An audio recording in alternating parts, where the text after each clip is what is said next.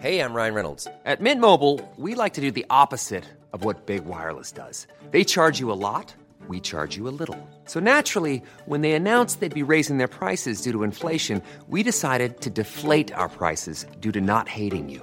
That's right. We're cutting the price of Mint Unlimited from $30 a month to just $15 a month. Give it a try at mintmobile.com slash switch. $45 upfront for three months plus taxes and fees. Promo rate for new customers for limited time. Unlimited more than 40 gigabytes per month. Slows. Full terms at mintmobile.com.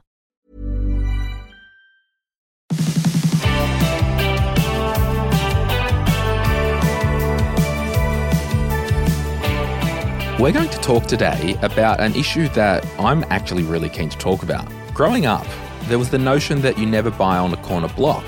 And why? Why not?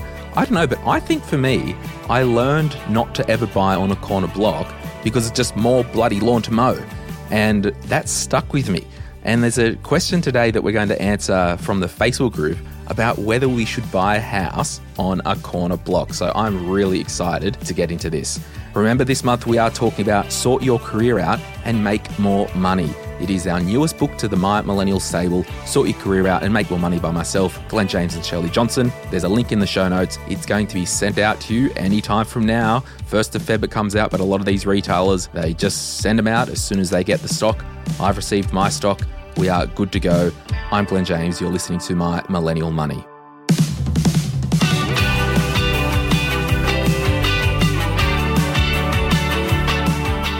John Pidgeon, my Millennial Property Podcast. Welcome back to the Tuesday show. Question here from Georgina Roy in the Facebook group. And if you do want to have a look at all the comments that people wrote, you can jump in the My Millennial Money Facebook group, search hashtag property or hashtag first home buyer. You'll see this question. What do we think of buying a house on a corner? Hi, folks. Myself and my partner are looking for a home. I've done a lot of research, but the process still feels overwhelming. We are looking at an area that is slightly over our price range which means we're looking at smaller houses which are basic slash worse house on a nice street. Corner houses tend to be cheaper. Are they a big no no? Even if it's a quiet street? Experiences anyone? Thanks so much. So, John, when we are looking at corner blocks and 101, can you talk us through from your wisdom, uh, both from a first home buyer to live in and from an investment property, uh, whether to buy a place on a corner block. Because as I said at the top of the episode, like for me, it was always like it's just more to mow, yeah. and and I think that was my kind of you know scorned me all. You know, yeah, yeah, yeah. So what do we think about corner blocks? It's a good good question. I, I think I did have a, a, quick response in that Facebook group on that particular question, but I'll, I'll expand on that. As an investor, I quite like them if they've got the ability to subdivide because you can put two dwellings on it, and you've got two separate um, driveways. You've, you basically feel as though you've got your own house, which which you have, um, but you don't have to deal with the other side. Um, so that that's definitely a positive. However, as an owner occ, it's really a case of how busy the roads are. And I mean, you you're assessing how busy the roads are anyway, but it may be on a busy street. You when you've on a corner, you've got lights coming into your potential room, that front room, um, as they turn at night. Depending on what room that is, as to how bad that is, um, depending on the size of the block, as to how much lawn you have to mow in your case. So, I think um, the setbacks on a corner are always greater. So you you don't actually capture the whole block size essentially because the setback will come in one or two meters and you'll get carved off the corner. So, can you just explain that setback and give us maybe a practical example of what that might mean in real square meterage? Yeah, so the square meterage is always different, but you may, when you go and walk the dog next, you can look at a corner block, and often instead of it going straight, it'll it'll have been cut off. So you'll there'll be a portion of it that'll be missing that's now council ground and not the owner's ground, so to speak. So that might be 10 square, might be 20 square, depending on how busy the road is, um, and it just allows for you're not being able to build close to that corner because there's a bit more action going on, signs and everything else. So, yeah, you've got to take that into account. So, John, that whole corner block setback thing, that's probably really important for people to understand if they are buying a new block of land in an estate because the sales brochure might say this block here at 630 square meters but the actual usable space of the block might be 590. Uh, no, what they generally do is they'll they'll have that corner block advertised at the meterage that they have access to. So that's already been factored in. Uh, but what Really? generally happens is that access or, or that size is bigger than the standard blocks next to it that aren't corner blocks. So you sort of it's not too bad because you've you've got a bit more land space anyway. So if you're looking at the diagram of the Greenfield estate or the Greenfield, Yeah. the corner blocks will look bigger, Yes. but it's because they are bigger because you can't use all of the space. That's right. And, and the, Right. the downside of that is the garden will often wrap around. So you don't, you, whilst you get space, you don't always get practical usable space. So yeah, you've got to factor that in. So buying an existing house already on a corner, you can see what the usable space might look like and how that's practical for you and your family. And in terms of the existing purchase, if you're going to live in it, can there be some dickery with the square meterage?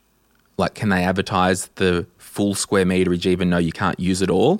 Or do you? No, if no? you're buying something existing, it's it's already been factored in. It'll be on the Sure. title, and yeah, you'll know the meterage. But you'll just see that it's been sawn off, if you want to use that word. Um, Yeah. So yeah, but risk profile is is another part of that. Is like, well, are we happy living on a on a busy road? Do we do we want to be in a quiet street? Um, do we want to be on a corner where cars are turning into. Like there's a, a whole range of things to factor in, but understanding for Georgina that she's basically saying, well, I can afford to buy in this suburb, but it's going to be an extremely small block or it's going to be a corner block, which she's seeing as a cheaper alternative because they're, they're not worth as much. The alternative is going out a suburb or two to find a block that's more suitable for her. Now, hmm. as an investor, I'm probably not too fussed about whether it. I'm more fussed about the location more so than um, than the type of block in in some ways. Um, but for an owner occ that wants to maybe bring up a family or be comfortable in their own home, she may be better off just going out a, a suburb or two and finding a more regular block. all corners aren't equal because I'm just looking here, for example. So, for those, if you want to pull up your um, Google Maps or whatever, where I am at Merewether Heights, you'll see the suburb. There's scenic drive or scenic highway, and then there's a main road that goes through uh, Merewether Heights called Sun Hill, right? Now, if you're on one of those corners of Sun Hill, that's going to be a busier corner than one of the streets that aren't off a main thoroughfare. So I think you're onto that with that volume of traffic and lights because, you know, the little pocket that I'm in, one of the nearby corners, it's not off a thoroughfare. So I would deal with that corner. Yeah. But I think what you need to work out, I, I kind of think with this whole corner block thing, if you are going to live there and it if the shoe fits like can you optimize that corner block because one side there might not be you know obviously any driveways one side if you had a caravan or a boat you might be able to use that bit of um, street parking to your advantage Yes, absolutely. or um, like when I tried to buy that block of land um, for those on the Central Coast Newcastle, the new subdivision at uh, Crangan Bay or Cragan Bay, or whatever it's called, I was I did put my name down for a couple of the corner blocks because I know that I could have done a shed at the back to reverse the boat into. So I think with the whole corner block thing, you need to make sure it's going to work for you. But for Georgina, I'm not settling, quote unquote, on a corner block just because it's the cheapest one if it's a busy, tight street and it's a thoroughfare, unless, and this is what we kind of go into the strategy stuff, John, it is a decent sized block and it's a stepping stone to the, you know, I'll always keep this block and it's my first home. Yes, absolutely. But longer term, I'll set up the mortgage so there's an offset account. I'll only pay P and I on it. I won't pay any extra down because one day I'm going to move out of this corner block and put a granny flat at the back and do a dual occ. Yeah, totally. And um, you, you raise a good point with the with the boat or the caravan or, or whatever it might be. You- You've just got access that normal blocks may not have, and depending on how busy the the suburb or the city is, uh, that can make a big difference. But traditionally busy roads, and I mean real busy roads, uh, they're they're a no go for me anyway. Yeah. And then there is that practical factor of extra lawn. You've got a whole frontage of potential extra lawn and mowing. Bit of upkeep, yeah. Yeah. So, look, good luck, uh, Georgina. Uh, any other comments there? You know, that whole worst house on nice street thing, like if it's your first home, John, and you don't mind the suburb, you just jump in, don't you? And not everyone's first home can be the brand new bloody dream home. You know what I mean? Like, That's right. And she's alluding to the fact, I, I think, that it is a quiet street. So, yeah, maybe it is a, a good option for her. Just let me, uh, one second, John. I'm just going to bring up the post because I'll read some experiences that people have said. Oh, Demi said, as a police analyst, I can verify that corner blocks are statistically more likely to be broken into um, due to having multiple access points. That's a good point. It is. Uh, Katrina, be prepared to have a lot of grass to maintain, people cutting the edge and walking close to your house, random people parking on your lawn. Uh, Nicole, flip side. I loved, oh no, sorry, might not be the flip side. it was a typo. I lived on corner blocks my whole life. Mum's house, dad's after they separated. Even my grand's house, where I would visit, is on a corner. When we were looking at buying land, there were four blocks remaining in our lease, all corners. I warned then boyfriend, now husband, there's more mowing. He's fine with it. If you're looking at side access, check the slope of the block. We have a retained wall inside the property. Uh, blah blah blah. You can jump in and read some of these, but I'll just see if there's. Uh, Nat said, "I'm on a corner block, also like 900 square meters, so mowing can be total pain uh, because we have two sets of nature strips. The garage on ours is on the corner, so I think that helps with traffic noise. Charlotte said, We're on a T intersection, but our streets are very quiet, so no issues. And that's kind of like that, what I was saying, all uh, corners are different. Um, Ray said, I have a couple of corner houses and one that goes street to street. Both corner block land values are always higher than any of the surrounding blocks. And is that because when they do desktop vals, John, it is more of a square meterage thing and you might be actually picking up that little bonus? They're looking at the land size and the fact that it's got three bedrooms or four bedrooms, and they're comparing it to ev- Mm. everything else in that area. It's got the same. Difference is aesthetically, might not be in as great a position, but yeah, the old RP data doesn't really know that. Yeah, awesome. Well, I think we've uh, outdone our stay on the corner. Hopefully that's uh, of help. And just search the post in the group, everyone, if you want to have a read of everyone's comments. Do you want to read Emily's question there, John? Emily B, uh, hello. Does anyone know if mortgage lenders generally look at three or six months worth of bank statements? My spending was pretty scrappy up until recently. Hoping it's that was John reading the he he. hee hee ha ha. Hope he gets three. Yeah, look, you know, the golden rule with um, saving for your first home or your first investment property or anything that the lenders want to look at, they want number one, they call it gen savings or, you know, genuine savings.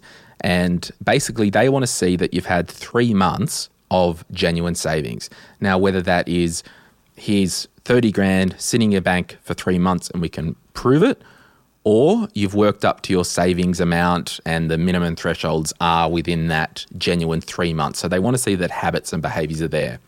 In terms of the bank statements, look, I'm not a mortgage broker, but I did ask a mortgage broker about this. They said three months in terms of look back. But what you need to realize is they're not really going to go into the weeds of your bank statements unless something is flagged with your we'll call it a credit profile. So the hardline things that banks and lenders look like is deposit level or equity or parental guarantee, all that stuff. So we want to make sure that the deposit is there. The second thing they want to make sure is that it can be serviced. Now, we won't go into credit scores and all that now, but one of the reasons why the credit scores don't matter that much is because if your income is solid and there's a whopping big deposit and there's plenty of buffer space and you're not in any default, the bank will make a judgment call. I think when they're going to look at your day to day transactions like John Pidgeon Woolworths, John Pidgeon dry needling, how was that yesterday, by the way? Yeah, it's painful. Yeah. Um, John Pidgeon, this. It only gets a problem, and maybe, and I would say this, I'd, actually, I'd probably say it would happen in the background if they do need to have a look and go a bit deeper, if they see trends of cash withdrawals at RSL Club ATMs, if they see buy now, pay later names coming up and coming up and coming up, if they see uh, gambling apps and all that stuff coming up in your statements. Now, I think there's a higher chance that they're going to get in the weeds and looking at all that stuff if your LVR is high, if your servicing is right on the line. Um, but uh, in direct answer to your question, Emily, three months is fine. And if in doubt, just reach out, uh, sortyourmoneyout.com, click get help, and we can introduce you to a mortgage broker who specializes in first home buyers who can actually walk you through this thing. John, I've said a lot there with authority, like I am a mortgage broker, but just from your experience in the mortgage and property world, anything else you want to add there? Now, it sounded pretty sophisticated to me. Um, you, you're right about the LVR. So if you are putting in a lower deposit, they will ask more questions, and and the lenders, mortgage insurers like a Genworth or someone like that will definitely be fine tooth combing it as well. So yeah, that's where they're going to d- dig a bit deeper. Um, I have heard of some lenders just looking at three months now instead of six, so that's that's cool. It really does depend uh, on lenders as to what their policies are and procedures. But if they if they smell a rat, then they go fishing a little bit more. Is probably the assessment there. So. Yeah, I think worst case scenario, be prepared to have six months up your sleeve and ready to go. Put it in a folder, have all your pay slips, have everything there ready so that it doesn't become such a, an ordeal for you because so many people say to us, Oh, it's just such an ordeal getting an application through. Well, hang on a minute, you're lending 500 thousand dollars. It's not just going to be buying a pair of shoes. And I will say, John, like this is the total example of someone like Emily who, you know, four months ago, she's had to come to, you know, that saying, come to Jesus moment. She's had a come to Glenny moment four months ago. she she started listening to the podcast. She's getting everything. She's got the Glen James spending plan. She's saving money. She's, you know, because often with our personal finance, if we start to really pay attention to it, we get better systems, we get better management. We then go, hang on, this buy now, pay later, it's not good for me. Hang on, this sports bet app is not good for me. And we know that, you know, this sports bet stuff and all these apps, guys, like, and particularly, I want to single out some of the young men. Like, you got to keep away from that. Like, I I know that they heavily target young men for sports bet apps and gambling, and we know it's fact that most buy now, pay later transactions and targets are for young women and clothes. Like that's just fact. Sure, there's outliers to everything, but just on this gambling stuff, guys, I've just booked in an interview with our psychologist Jono. He's been on the show before. We're going to do another chat around this gambling stuff because this will erode your life and your savings. So, all that to say, once you get on track and you've had to come to Glenny moment and you reach out and say, Hey, Glen, I want to speak to a mortgage broker. Once you speak to the mortgage broker, they can have a chat with you. And if you say, hey, five months ago, it was wild, it was the Wild West, and some of those things on my bank statement I'm not proud of, and it probably might turn a bank off. Now, that mortgage broker, they'll categorically know that, all right, there's a bank or lender here. We'll only need to send three months in. They're not even going to ask for six or four or five. So, this is one of the things, not only like income, LVR, occupation, deposit amount, complexity, this is just another thing that a good mortgage broker will be able to make easy for you. So we are absolutely pro mortgage broker at My Millennial Money. Yeah, and a lot of uh, the good mortgage brokers will have online facilities where you can just simply upload it to that system. So it's it's pretty straightforward now. You don't have to go and print them off and scan them and email and those sort of things. Like it's it's pretty straightforward now. No, the broker I use, yeah, I just logged in and you put the date range and it Yep. logs into your internet banking and harvests the um, Money. the transactions. so it's yeah, gosh. Yeah. Anyway, good on you, Emily. John, Glen. Craig, he's about your age. What's going on with Craig? Craig's 32 and married with two adult children. No, he's not. He's 46 married, two adult children. We've invested in super and we'll be fine once we turn 60. In 12 months, we'll be in our PPR, P- PPOR, principal place of residence, 1.2 mil no mortgage, and have an investment property, 1.2 mil with 400k of equity. We earn 125 and 115,000 each, and would like to retire earlier than 60. how do we go about preparing for this? Okay, so I've just worked out there, John. Obviously, in a year's time, they won't own any. They won't owe any money on the house. Amazing, well done. That's, you know, I just want to pause there and say they're on good money, 125 and 115 at 45, 46 years old. Like they haven't had incomes of 400 grand and writing in and saying we're about to own our home. They've clearly worked hard to be, you know, 46, 47 and have a house paid off. Um, so just a world. Are you clapping? Yes. Yeah. Um, but they've got an investment property that has debt of $800,000. And we'll assume they've got healthy super balances um, as well. Just on, like, what are you saying to someone like Craig where they want to retire earlier than 60? Like, what are you saying? So there's a few things to this, isn't it? First of all, how much do we want to retire on? And, and at what age? So if it's earlier than 60, is it 55 or let's say 56 for our maths? We've got 10 years. Uh, at that stage, I look at that and say, right, if it's 56, average male, female in Australia, if you keep yourself fit and healthy, you're going to live to at least 85, 86. So there's 30 years that you need to fund for if you're not working. Now, you might be doing some part time stuff, but working out what that is. Um, and if it's 100k a year, that's 3 mil we need. If it's 50k, it's 1.5. So you can reverse engineer it that way. Not sure what the super balances are, um, but we know that if we sold down on this property, I don't know if that's usable equity in the investment property space or not, but 1.2 mil with 400k of equity, uh, there's a there's at least a 600k mortgage there anyway. Um, yeah, we'll say 800 for the sake of yep. So conservativeness. That's still got a bit to go. So I'm look being the the property nerd, and Craig sounds like he's on the similar page there's equity there in that investment property to go again with something else. There's obviously some diversification into um, shares and super. If we're closer to retirement, we need to put a focus on super, no doubt about that.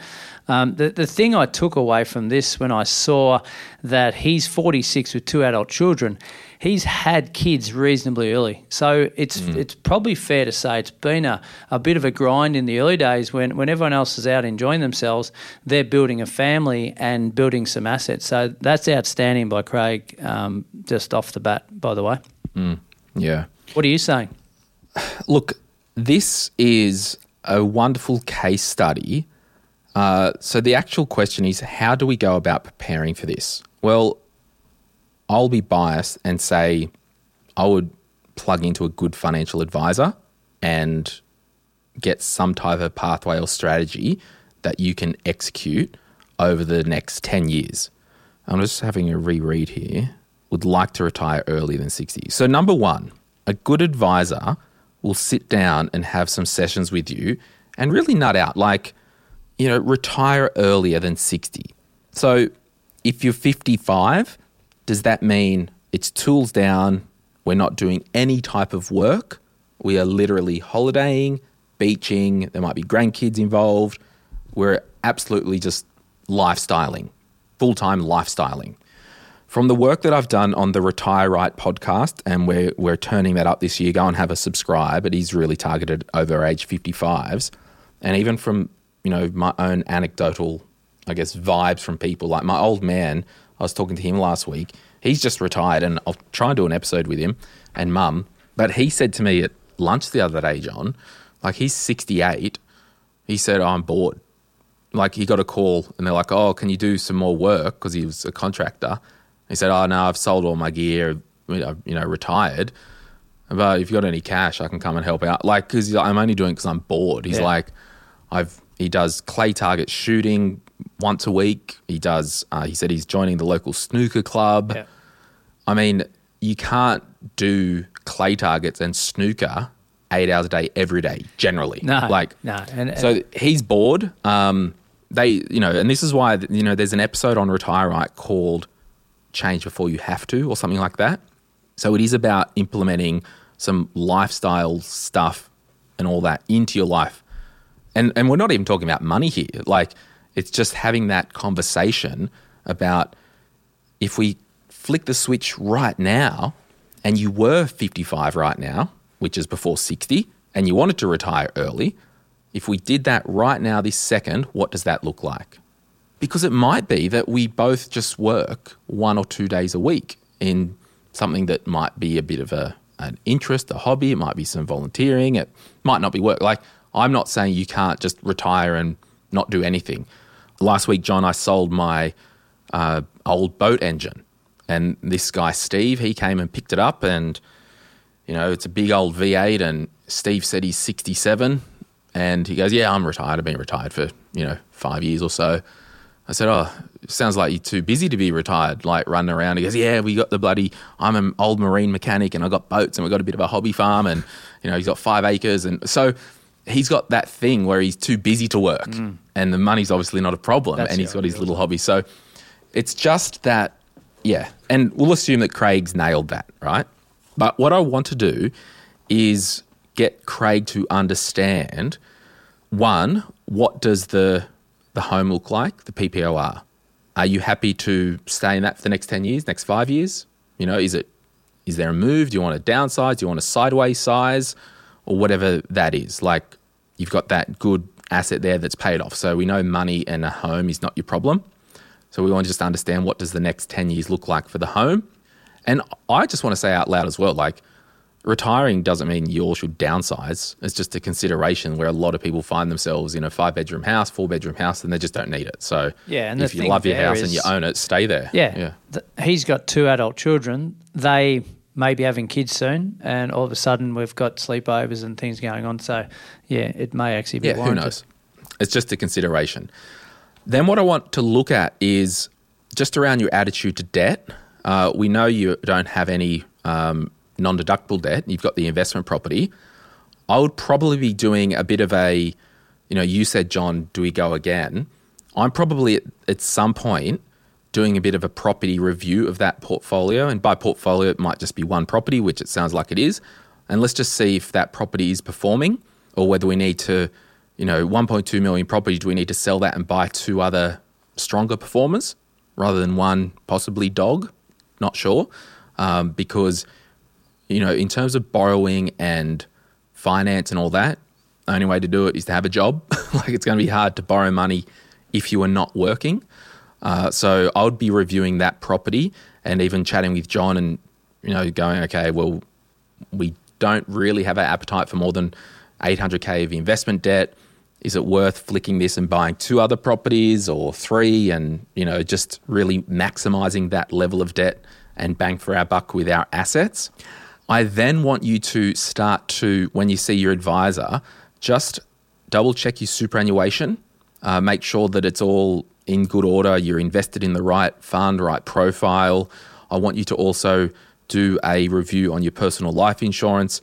You know, 1.2 million, no mortgage, there's a bit of meat in the property, might have some super. There might not be any need for death cover anymore, uh, but certainly we want to consider uh, income insurance still to get us to that retirement age because 46, it's still young, people. Like, and this is just you like that, John. Did that for you. Thank you. Uh, so that's what I'm looking at as well. But in terms of strategy, and I think one thing that you could start to do, Craig, before you see a financial advisor, before you even see John and do a property review or anything like that, and some housekeeping, make sure that the mortgage on the property is competitive.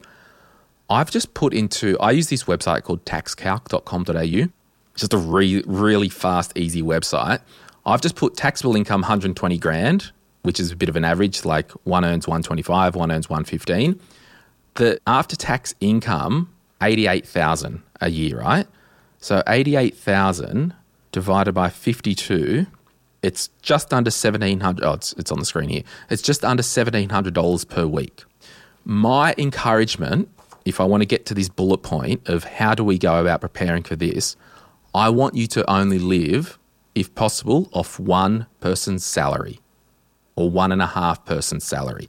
The rest of it, and this is where you'll need to sit down with an advisor, the rest of it needs to be put to work, albeit, and this is the crazy thing, John, put to work as in do we pay down the investment property debt? Do we add more to super? And do we add more or some to a portfolio out of super? So when we get to age 55 or 50 or whatever that age is, probably 55, we'll call it 10 years, nine years, there is a kitty of money to start drawing down to supplement our income with the property income before we can access the superannuation income.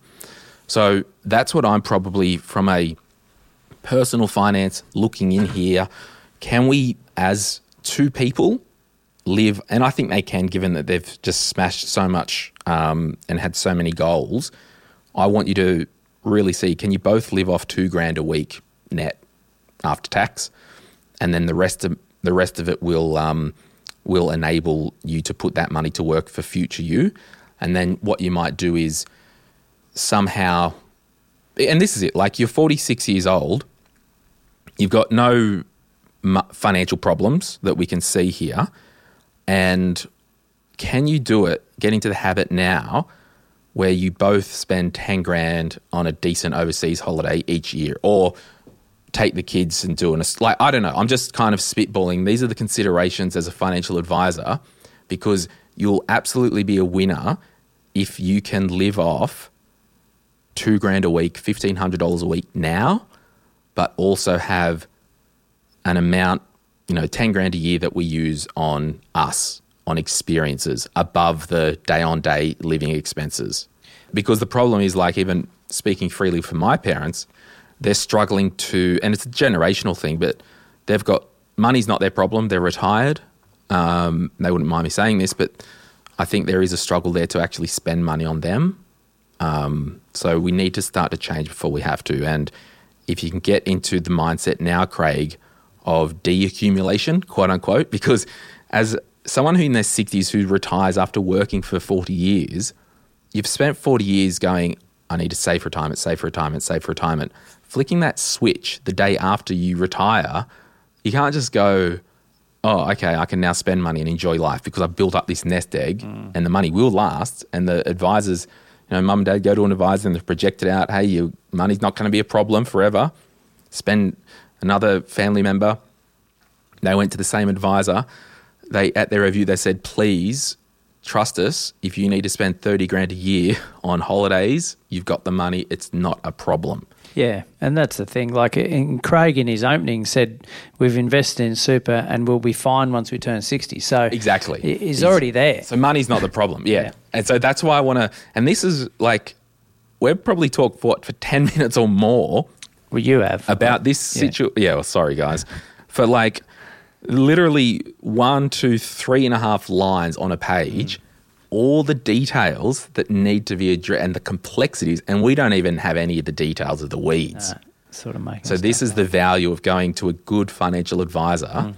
But if you don't want to do that yet or whatever, at least start to live on that fifteen hundred dollars a week take home, and that is your target for the next whatever. And then when you retire, because once you set up kind of retirement pensions and whatnot, you basically spit out enough each week to live on and then when you want the annual big expense, you just go and get the extra money from the assets that, you know, might be in super in, you know, different cash pod or whatever. So, well, I, I am, I do apologize for that. That was a mouthful from me. Did you want to add anything else to Craig's situation there? Nah, look, I've gave my opening statement. So, um, uh, yeah, well done, Craig. And Craig, yeah, just reach out to us, Craig, if you want to come and have a chat on the podcast because it'll be cool to just talk with you about that. We'll be back right after this.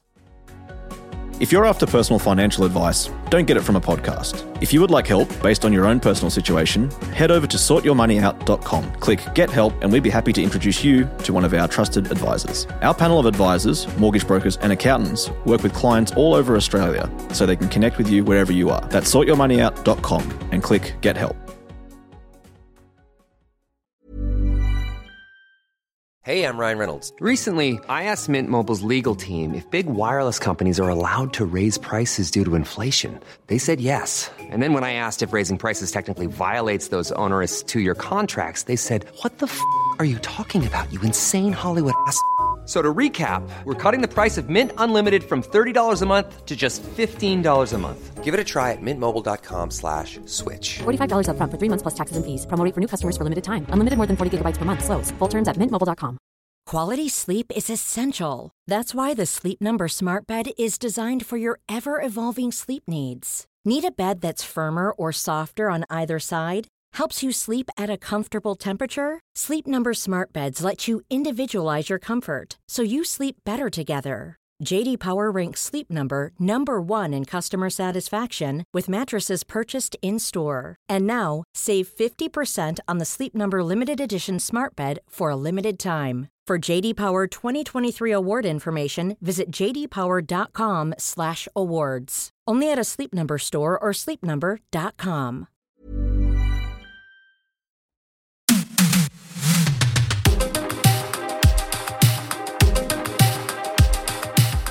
All right, we are back. We're looking at the community segment. Each week, we bring you your responses from posts in the Facebook group. This segment is brought to you by Sky Wealth, sky.com.au forward slash MMM. Get your income insurance, get your life protected. We asked, you need a holiday when?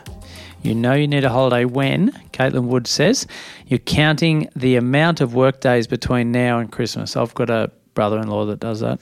Really? Reach out, Lyle.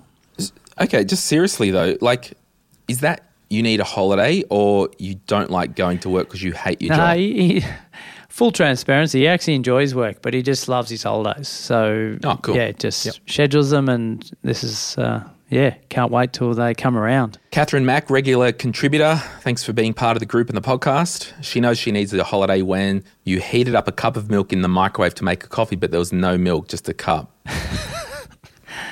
Fun fact we don't own a microwave. I know. You guys are just so. 2023. Kim Pearson, I said to a parent whose kid was running around with lots of enthusiasm, I wish I had as much energy as your kid on a Friday afternoon, to which the parent reminded me that it was a Monday. Ooh. And actually, Rach made a note here. Some of these are funny, some are serious. Um, Grace said here, this might be erring on the serious. Your sick leave balance is zero, and you keep analysing your pay slips to see if you can afford to take a sickie without pay. Yeah, you might need a holiday, Grace. Hannah Mack, you're Googling how much money do you need to retire? Be one of the most common Googled, Yeah. I would have thought. Shane Hannett, payroll is tapping you on the shoulder because you have too much leave and you are a liability. oh, and we'll end with Beck Meredith. You pour the beans in the water compartment of your coffee machine.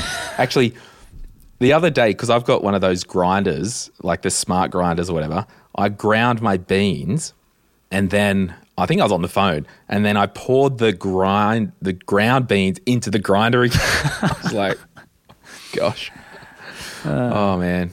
Well, that's all from the community segment of the week. Remember, this segment is brought to you by Sky. You told us in the 2022 annual census that the fifth biggest issue that you want to solve in the next 12 months is getting your life and your income insurance sorted. So you can head to sky.com.au forward slash MMM, book in a five minute chat with the team, no cost to have a chat, and see how easy it is to get your insurance sorted this year. Scott Paget, what is your approach to retiring debt, whether it be from an investment property or borrowings for shares? So, okay, John, like when you've got clients who maybe buy investment properties with debt, like debt reduction, you know, we talked last week's episode that, you know, the, the strategy is that you use is interest only uh, for investment property debt, where I use principal and interest for my investment properties. Like, at what point do you retire the debt on those properties? Oh, look, I think when you can afford to and, and when it makes most sense. So if you've got your principal place of uh, residence debt covered, then your next focus is your is your other debts to the point where you're into a cash flow positive position in each of those assets. And the, and the goal is to get to retirement, ideally holding assets and them giving you a nice positive cash flow amount for you to live off over and above super, shares, whatever else may be. So the amount that you have depends on probably two things. One is your risk profile and how comfortable you are carrying debt into retirement when you're actually not earning an income from physical trading my time for money. And two is how much do you need to live off in retirement? And that's where you can reverse engineer and say, right, I'm retiring or looking to in 15 years. And I actually did this with a client this morning. Got out our analyzer calculator and worked out the, the next 20 years for him on three properties. This is what it might look like, and this is what the cash flow of that portfolio will be in 20 years' time, taking into account the uh, the norms or the medians of, of those properties. So, with debt, one good thing about debt for the long term is inflation. And if you took the interest only mortgage on your investment property debt as a strategy, over the next 10, 15, 20 years, we know when you buy the property, and you might have, you know, 10 years ago, $500,000 property, you put $400,000 into it. 10 years later, that $400,000 worth of debt, you might not have paid any off, only interest, but because of inflation and the time that's passed, that $400,000, you know, it's not worth as much because that property might be worth be now seven or 800,000 and it just means that the debt isn't as significant as the asset value. So inflation has helped pay that off because of the value of money over time. Yeah, and your loan to value ratio organically goes down, reduces each year, even though you're not paying it off. And that's the great thing about it, isn't it? Yeah, but it goes back to that retiring debt. Like it's the same discussion that we had last week that for whatever reason, I'm happy to pay down the principal repayments on my mortgages on the investment properties because I actually want to pay down the debt and have the debt out of my life as fast as possible. Yeah. Now, just in terms of, you know, if you borrowed for shares, I actually think when the time, what is my approach to retire debt? Well, in my life, because I'm still in accumulation type mode, I haven't really personally had to retire any debt. But if we go to, and I will talk about shares. Well, I'll do about, I'll do that now. Like if you have a strategy to borrow money to buy shares, I don't actually think the scenario is different, whether it's shares or property. Now that we can get into some discussion about, um, you know, you can sell half a share portfolio, but you can't sell half a property. But if we go back to Craig's situation, he's got 800 grand worth of debt on an investment property. And if we said, you know, what's Craig's approach to retiring debt? From a clinical point of view, I would imagine if I was the financial advisor, if the client had that debt on that property and they did move into retirement and you know that debt it, it, and this is where it could be discussion john. Now that the mortgage is paid off for craig maybe we move the if there's no appetite for further debt maybe we move the debt to principal and interest repayments anyway or if it's part of the strategy just start pumping it and paying it down anyway. And if there you got you know 80 grand a year spare that they're not living on, you know, within five years, that debt's gone anyway. So they're retiring it uh, with uh, aggression and cash flow strategy. But if it got to the point where their 46 year old got that 800 grand debt on the investment property, what I would imagine would be as a natural consequence of buying property or buying any assets with debt, at some point when we review our portfolio against our current situation and circumstances, when it comes to age 55, we just come up for air and say, okay, we're doing some planning over the next few years. What does the property look like? Are we happy with the asset? Are we happy with that? If the question is, well, the property, we think it's got the growth, we think it's had the growth that it's going to have, it needs some maintenance, the tenants haven't been ideal for whatever reason we think it's actually time that we sell that asset. Now, if that means we sell that asset, well, we know that there's 400 grand of equity, and I'm talking back to Craig's situation. As the course of life proceeds and their personal situation and the actual asset itself, it might mean we'll sell that property, pay off the debt, and we're happy to take that 400 grand now and just put it into super or buy a $400,000 other investment property with cash, maybe in a regional area. So the debt retiring has just been an organic part of reviewing your portfolio ongoing. Mm.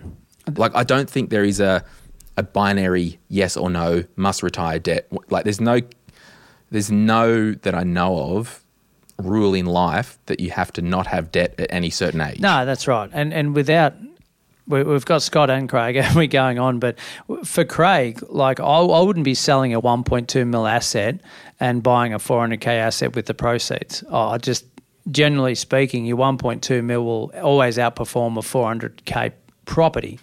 But I think in in Scott's case, and and what maybe we disagree on this, which is great. Hmm. Surely, and my son uses surely as an opening word and it annoys me. surely you would pay down your shares first before your property because the property is generating cash flow each month, whereas your share loans will, your dividends will not be covering the share loans. Is that fair assessment? No, because you just have um, a cash kitty buffer cash account. Yeah, but what if you that- haven't? Well, you haven't. You you probably haven't looked forward enough in your planning. Okay, but even that aside, even if you do have a buffer, you know that the property has a a cash flow assigned to it every month. yeah, but why couldn't you get a managed fund and set up a portfolio that throughout the year there's always distributions? Yeah. So you're saying Right. it could be managed fund, not shares. Oh, a- yeah, yeah, absolutely. Yeah. Like, and this is the problem that you people, Who pay the you bills? no, no, you, no, you, John Pidgeon, and me? or you like, yeah. So this is the problem. You've jumped. this is the problem right now. You are the problem. No, Scott's the problem. No, no. You said I wouldn't sell a $1.2 million property to buy a $400,000 I property. knew you were going to go back to that. No, no, because the 1.2 will perform better. You have not, you have neglected, rather, you have neglected the personal circumstance about what they want. They might not want to carry any debt anymore. They might not want to have any debt. They might want to just go, we're sick of being a landlord. I had a client help them retire. When I met with them, they had two investment properties. And this is kind of, in terms of retiring debt, this is kind of the practical approach that we used. One client had a property in Queensland. It was pretty much underwater. And by that, the value of the property was worth less than the debt owed mm-hmm. on that property or the debt owing. So each year, like, and they were in their 50s, I'm like, well, that thing's just hanging in there forevermore. Amen. The minute you sell that, you're going to have to cough up 80 grand to the bank. So that one's on the burner. Yeah. You shouldn't have bought it. You know you shouldn't have buy it. And then you just review each year. Like, as soon as that property probably equals the uh, exact amount of the debt, let me tell you, that debt would have been retired. Yeah. No, absolutely. But the other, but the other clients, they had two investment properties, and over the course of my relationship with them uh, for eight years, when I met them, had the investment properties, had some managed funds, had super. They were to the point that being a landlord is annoying, even though we've got a real estate agent. We just want to spend time with the grandkids. We've done well. We're ready now just to sell the properties, take the profit, get rid of the debt, put the money into super. We're retiring in four years, and life's simple. Yeah. So, and, and this is great entertainment and fodder. Uh, but There's a key word you use right at the start of that. It's might.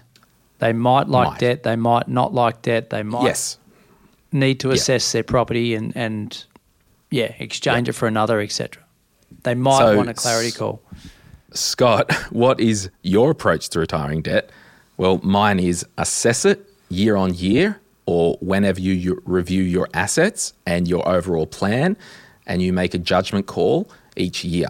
It might be fine for a couple of couple of years. Some things might change and then at an annual review with your advisor or whatnot, it could be, yeah, you know what, I think I think probably over the next five years we need to wrap that property up or you know deleverage for those share portfolios. So we'll get to a tipping point where we then turn in to say, okay, I think in the medium term we do need to get rid of that asset. Or John, uh, it could be a climate that the governments have legislated that uh, interest only investment property rates are going up two percent overnight or something weird like that. So there is no one answer. No, which makes it interesting. gosh. All right. I feel Um, like I, I've talked a lot and I apologise. uh, Melissa, tips for country kids moving to the city to study. You're one of them. Yes, I your- was back in 17. Tips for me, my 17 year old self. Well, things have moved on since 1990 something. Um, look, eyes wide open. I think you might not have had, your, your child might not have had much city exposure. So don't go and get ripped off. Don't um, put your mu- wallet in your hand, keep it in your pocket under lock and key. Just just understand that there's a lot more people around and, and a lot more things can happen and the, the variables increase, don't they? That's my first tip. Absolutely. Yeah. And that was the first tip that I got as well. Um, but get out there and explore things to meet new people is probably my second tip. Neither of those have really got too much to do with money as such. Um, and then the third one is have some fun. And this is sort of Big Daddy speaking here. Encourage your children when they're away into the city for, for study, not to always come home. Not to always come home when it gets hard, not to come home on weekends too often. Just soak up the atmosphere and and do it hard for a couple of years if you're homesick because it's going to serve you well for, for the next 20 years. Wild. You got anything? Yeah, I made seven points. um, Which we haven't got time for. ah, we've got time. One, research the area. Before moving, research the neighbourhood or area you'd like to be living. This will help you understand the local culture, public transportation, options, and the availability of services and amenities. Number two, make a budget. Living in the city can be more expensive than living in a rural area. Make a budget and stick to it to ensure that you can afford your new lifestyle. Three, get involved in campus life. Join clubs and organisations on campus that can help you meet new people and make new friends. Because I think a lot of it, John, is that you got to make some friends and have a good network. And even join Facebook groups if you can before you go. Number four, learn to navigate public transportation. Public transport can be a great way to get around, but it can be overwhelming if you're not used to it. Take some time to learn different routes and schedules and consider to buy a pass um, to save some money. Don't know if that's too legit. Um, be open minded. Moving from a rural area to a city can be a big change and it can take time to adjust. Be open minded, try new things, as you may discover that you enjoy aspects of city life that you never expected. Six, and you said this, John, maintain the connection with your home. Don't forget your roots. You can stay connected with your family and friends by calling, video call, or even visiting them, but don't run home you know, every minute. And number seven, find a community. Look for people who share similar interests and values. It could be a sports team, a club, a church. This will give you a sense of belonging to help you feel less isolated. Wow, that's the most preparation you've ever done for a question in these five years of existence. It helps when you have the questions set up days in advance and your co host gets it with 30 seconds to commence. No, I prepped this this morning as soon as you got the email. I've had the same time, but spoiler alert, I used the OpenAI chat GPT. Oh, ah, Google. Google search got your result. No, it wasn't Google. Have you heard of the OpenAI? No. Okay, we'll cover that later. Uh, last question, and we'll get the heck out of here. Annunziata, last question. How can you plan the financial, including super, hit that you'll take when you'll choose to go to part time to look after young children? Look, this deserves an episode of its own, and we will swing back around. Uh, and I've got something planned around this just to keep visiting it. But I think, you know, if the whole thing is you've answered the question, how can you plan? Well, if you've got a plan, you're going to be ahead of the eight ball or the curve or whatever the, I don't even know what the saying is. Now, if you know that you want to go down to part time and look after young kids because you want to start a family and you have time before you do that, like we talked with Craig, can you start living that type of lean, agile cash flow now before it actually happens and planning for that? I think that's number one. I did an episode at the end of last year, and it probably could be a good place to start uh, around single or low income households, or if you're a single person and you've only got one income. With your planning, you just have to be hyper vigilant with your budget and your spending. Because if you're down to part time work, it actually means you've got less money coming in each week, each month, each year. So I would really start and to get around that plan word, can you start to adjust your uh, food budget, for example, and see if you can do meal planning now before you take the hit part time? Start to look at uh, are there any leave entitlements, whether it is a maternity leave or you are wanting to actually, you've been back to work and you want to say, hey, I want to be a part time dad or a part time mum now. So it could be going back. But, you know, assuming that there is a second person in the in the relationship, chat with them, make sure they're on the same page. Because I reckon, John, like the amount of stuff that we get in with comments, if your partner is not on the same page, what if they've got an expectation that you continue working? Mm. Look, in terms of the super, if you've got my book, I want you to go to page 299, uh, and there's some ways to optimize your super for lower income earners, and it may mean you might become a lower income earner going part time. Uh, and it's the, the government co contribution. And if you don't have the copy of the book, uh, you can just Google co contribution ATO. The ATO website, it's in everyday language.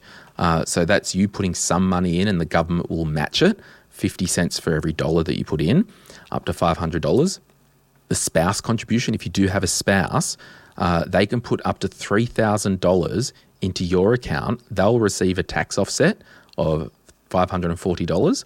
And there are thresholds um, for incomes and all that.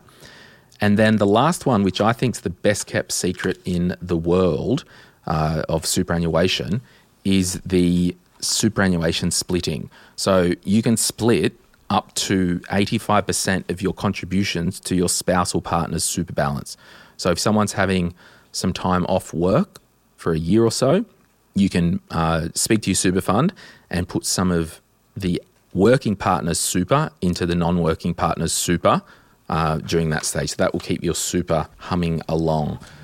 No, you've covered it all there. Uh, one, one thing I would say in that time, it's a good point you raised about uh, is it a single parent or a couple there? Because that there's some organic stress put on single parents to to feel as though they're they're not moving forward through that period and, and they are solely responsible for the family. So yeah, just uh, you're doing a great job that you're focusing on uh, bringing a child into the world at that time. So that's providing wealth for you, not in a financial sense, but in a, a life sense, right? Yeah. So yeah.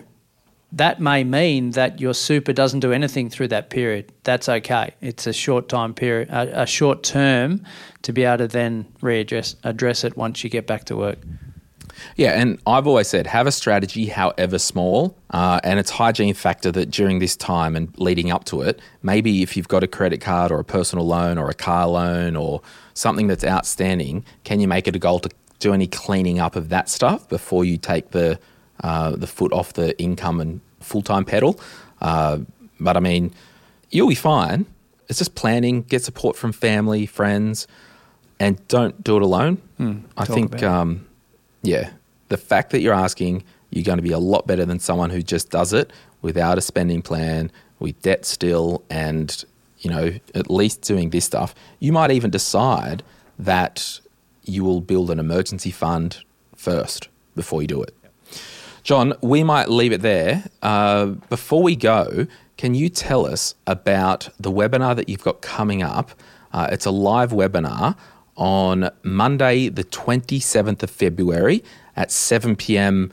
Eastern Daylight Savings Time. So that's 6 p.m. in Queensland, 7 p.m. the rest of the East Coast, um, probably 5 p.m. and a little bit earlier across the rest of Australia. Talk to us, and we'll put a link in the show notes. But you're doing a My Millennial Property webinar, how to buy your first investment property. So what are you going to cover in that webinar, John? Yes, good question. So uh, we'll we'll talk about a number of things. So the the basics, the foundations that I use, and then expand from there. So how to how to recruit a strong team of people. I'll go through my eight point strategy that I deal with clients uh, with in in real detail. Um, we'll talk about a long term wealth plan. So thinking about what might be happening after we purchase this first or next property. Um, the no goes or the not tos, so don't do this. Uh, there'll be a list of those. Uh, finance structures and, and getting that right the first time because that can derail the plans to begin with. Um, cash versus equity and how, how to navigate your way through that, and then a general Q and A at the end, which will round everything out. So, pretty excited about this one, Glen. And there's no cost uh, for people just to jump in and, and learn more. No cost. No. The the only cost uh, I might sell a few things at the end. So the cost. Well, the only cost is their time. Correct. So if you want to, Yeah. you know, and you might be a few months or years away from buying an investment property and you've always wanted to buy one. yeah. You know, in these times, this is about learning and getting involved. I'm sure there'll be time for questions. How long will it go for? A couple of hours? Yeah, I'm thinking 90 minutes minimum, but then depending on Q and A, yeah, it could be up to two hours. Yeah. So if you do want to buy your first investment property, or you know someone who does want to buy their first investment property, we'll put a link in the show note to John's uh, webinar that's happening on February the 27th. And yeah, I'm sure you'll be in great hands. Sounds good. All right, friends, thanks for listening this week. We'll talk to you soon.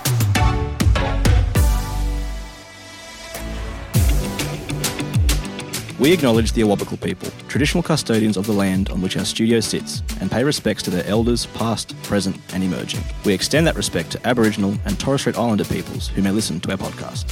My Millennial Money supports a variety of charities, and we encourage you to consider giving as part of your overall financial strategy. If you would like some giving options, or if you're unsure about which charity you can support, head to mymillennial.money forward slash charities for more info. This podcast is for education and entertainment purposes. Any advice is general financial advice only, which does not take into account your objectives, financial situation, or needs. Because of that, you should consider if the advice is appropriate to you and your needs before acting on the information. If you do choose to buy a financial product, read the product disclosure statement, target market determination, and obtain appropriate financial advice tailored to your needs. SYMO Interactive Proprietary Limited, the publisher of the podcast, and Glen James are authorized representatives of Money Sherpa Proprietary Limited, which holds financial services license 451289.